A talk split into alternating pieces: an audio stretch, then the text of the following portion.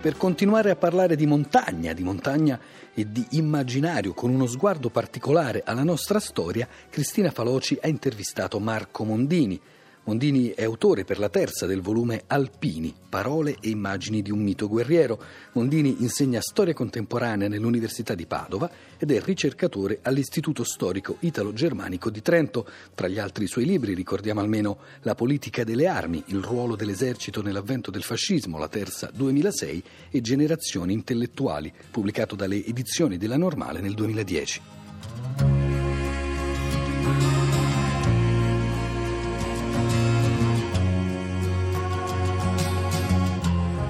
Marco Mondini, in che contesto e quando avviene la riscoperta della montagna e in che senso la figura di Cesare Battisti ha un ruolo fondativo nella creazione del mito dell'alpino? Ma innanzitutto eh, bisogna sottolineare che la riscoperta della montagna come luogo generativo eh, di persone sane e come luogo della bellezza e della vicinanza a Dio è un portato della cultura romantica eh, che attraversa di fatto poi tutto il diciannovesimo secolo. Su questa base culturale, che è comune in realtà a tutta l'Europa, si innesta la scoperta del mito del montanaro come prototipo del bravo cittadino. In questo ha un ruolo particolare la fondazione di un corpo militare che è del tutto bizzarro per la tradizione europea, che è il corpo degli Alpini, nel milleottocentosettantadue. Cesare Battisti in tutto questo ha un ruolo straordinario perché uno dei suoi ultimi atti pubblici è una conferenza a Milano nell'aprile del millenovecentosedici, da cui lui poi trarrà un opuscolo che dopo la sua morte sarà molto molto diffuso in Italia, che è di fatto proprio consacrato alla costruzione del mito degli Alpini.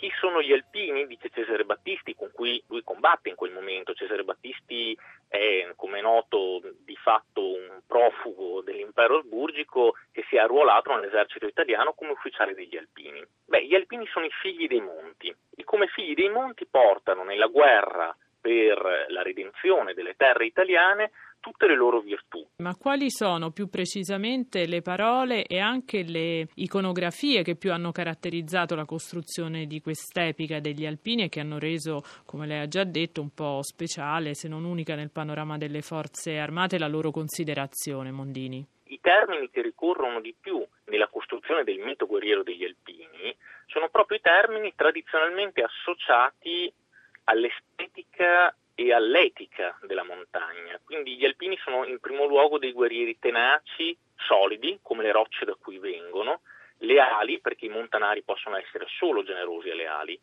Questi termini costruiscono delle formazioni discorsive che attraversano praticamente intatti il diciannovesimo e il ventesimo secolo e che contribuiscono alla costruzione di un canone retorico. Canone retorico che è però suffragato anche da un canone estetico, cioè da un canone iconografico.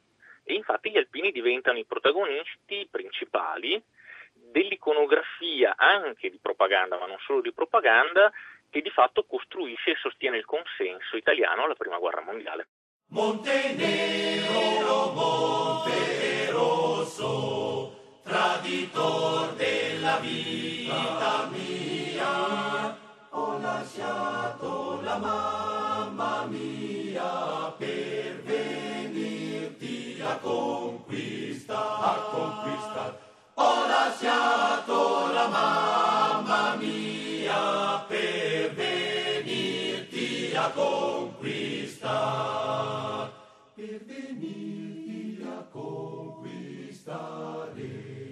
Ho perduto tanti compagni, tutti giovani sui vent'anni, la lor vita non torna più, non torna più.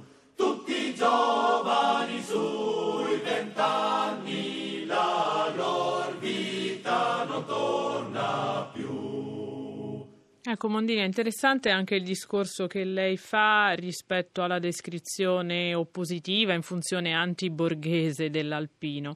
In che modo hanno contribuito a questa immagine nel tempo alcuni scrittori? Ma eh, alla fine dell'Ottocento già si riscontra in Italia una fortissima opposizione letteraria alla degenerazione cittadina. Per quello il montanaro è di norma contrapposto al cittadino come prototipo della persona sana. Nella città allinea il vizio, nelle montagne invece eh, alberga la generosità, la virtù del lavoro, eh, la sanità fisica. Ora, questi che a noi sembrano di fatto poco più che delle bizzarrie retoriche, rientrano in circolazione in tutta la letteratura che costruisce il mito del corpo degli alpini, sia nella prima che nella seconda guerra mondiale. Nella prima la coppia più famosa, probabilmente, di cantori del mito alpino è Piero Jaillet e Monelli.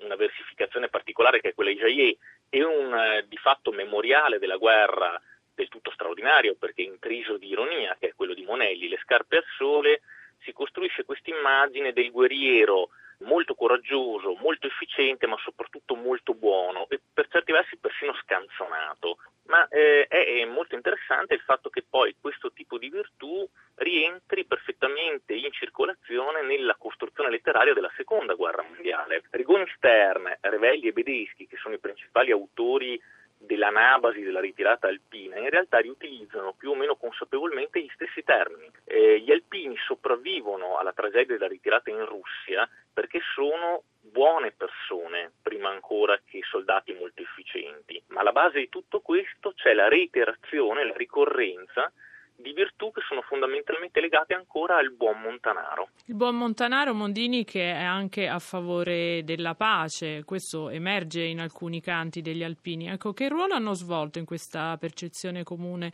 e diffusa fino ad anni recenti proprio i canti degli alpini? Ma i canti degli alpini sono testi straordinari, soprattutto perché sono testi abbondantemente mitici. Eh, non nel senso che non esistano dei canti originali che vengono prodotti durante la guerra, anche se sull'originalità eh, sia delle musiche che dei testi eh, si potrebbe discutere a lungo, quanto perché quei canti che la maggior parte delle persone attribuisce all'espressione dell'anima popolare della comunità alpina sono in realtà dei testi elaborati, composti e diffusi eh, dopo gli anni cinquanta, da quel geniale compositore e artista della musica che è Baby De Marci, che di fatto rielabora la materia del canto costruendo una retorica dell'essere soldato alpino che ha al suo centro principalmente la tragedia della ritirata di Russia. E cosa emerge da questi canti? Emerge l'espressione di una comunità pacifica, di una comunità che è stata trascinata in guerra contro la sua volontà e che anela soprattutto al ritorno a casa. È l'espressione del torneremo a baita, Eh, quella sorta di refreno ossessivo che attraversa tutto il romanzo di Rigoni Stern, e non è un caso che Rigoni Stern e Baby De Marci fossero molto amici.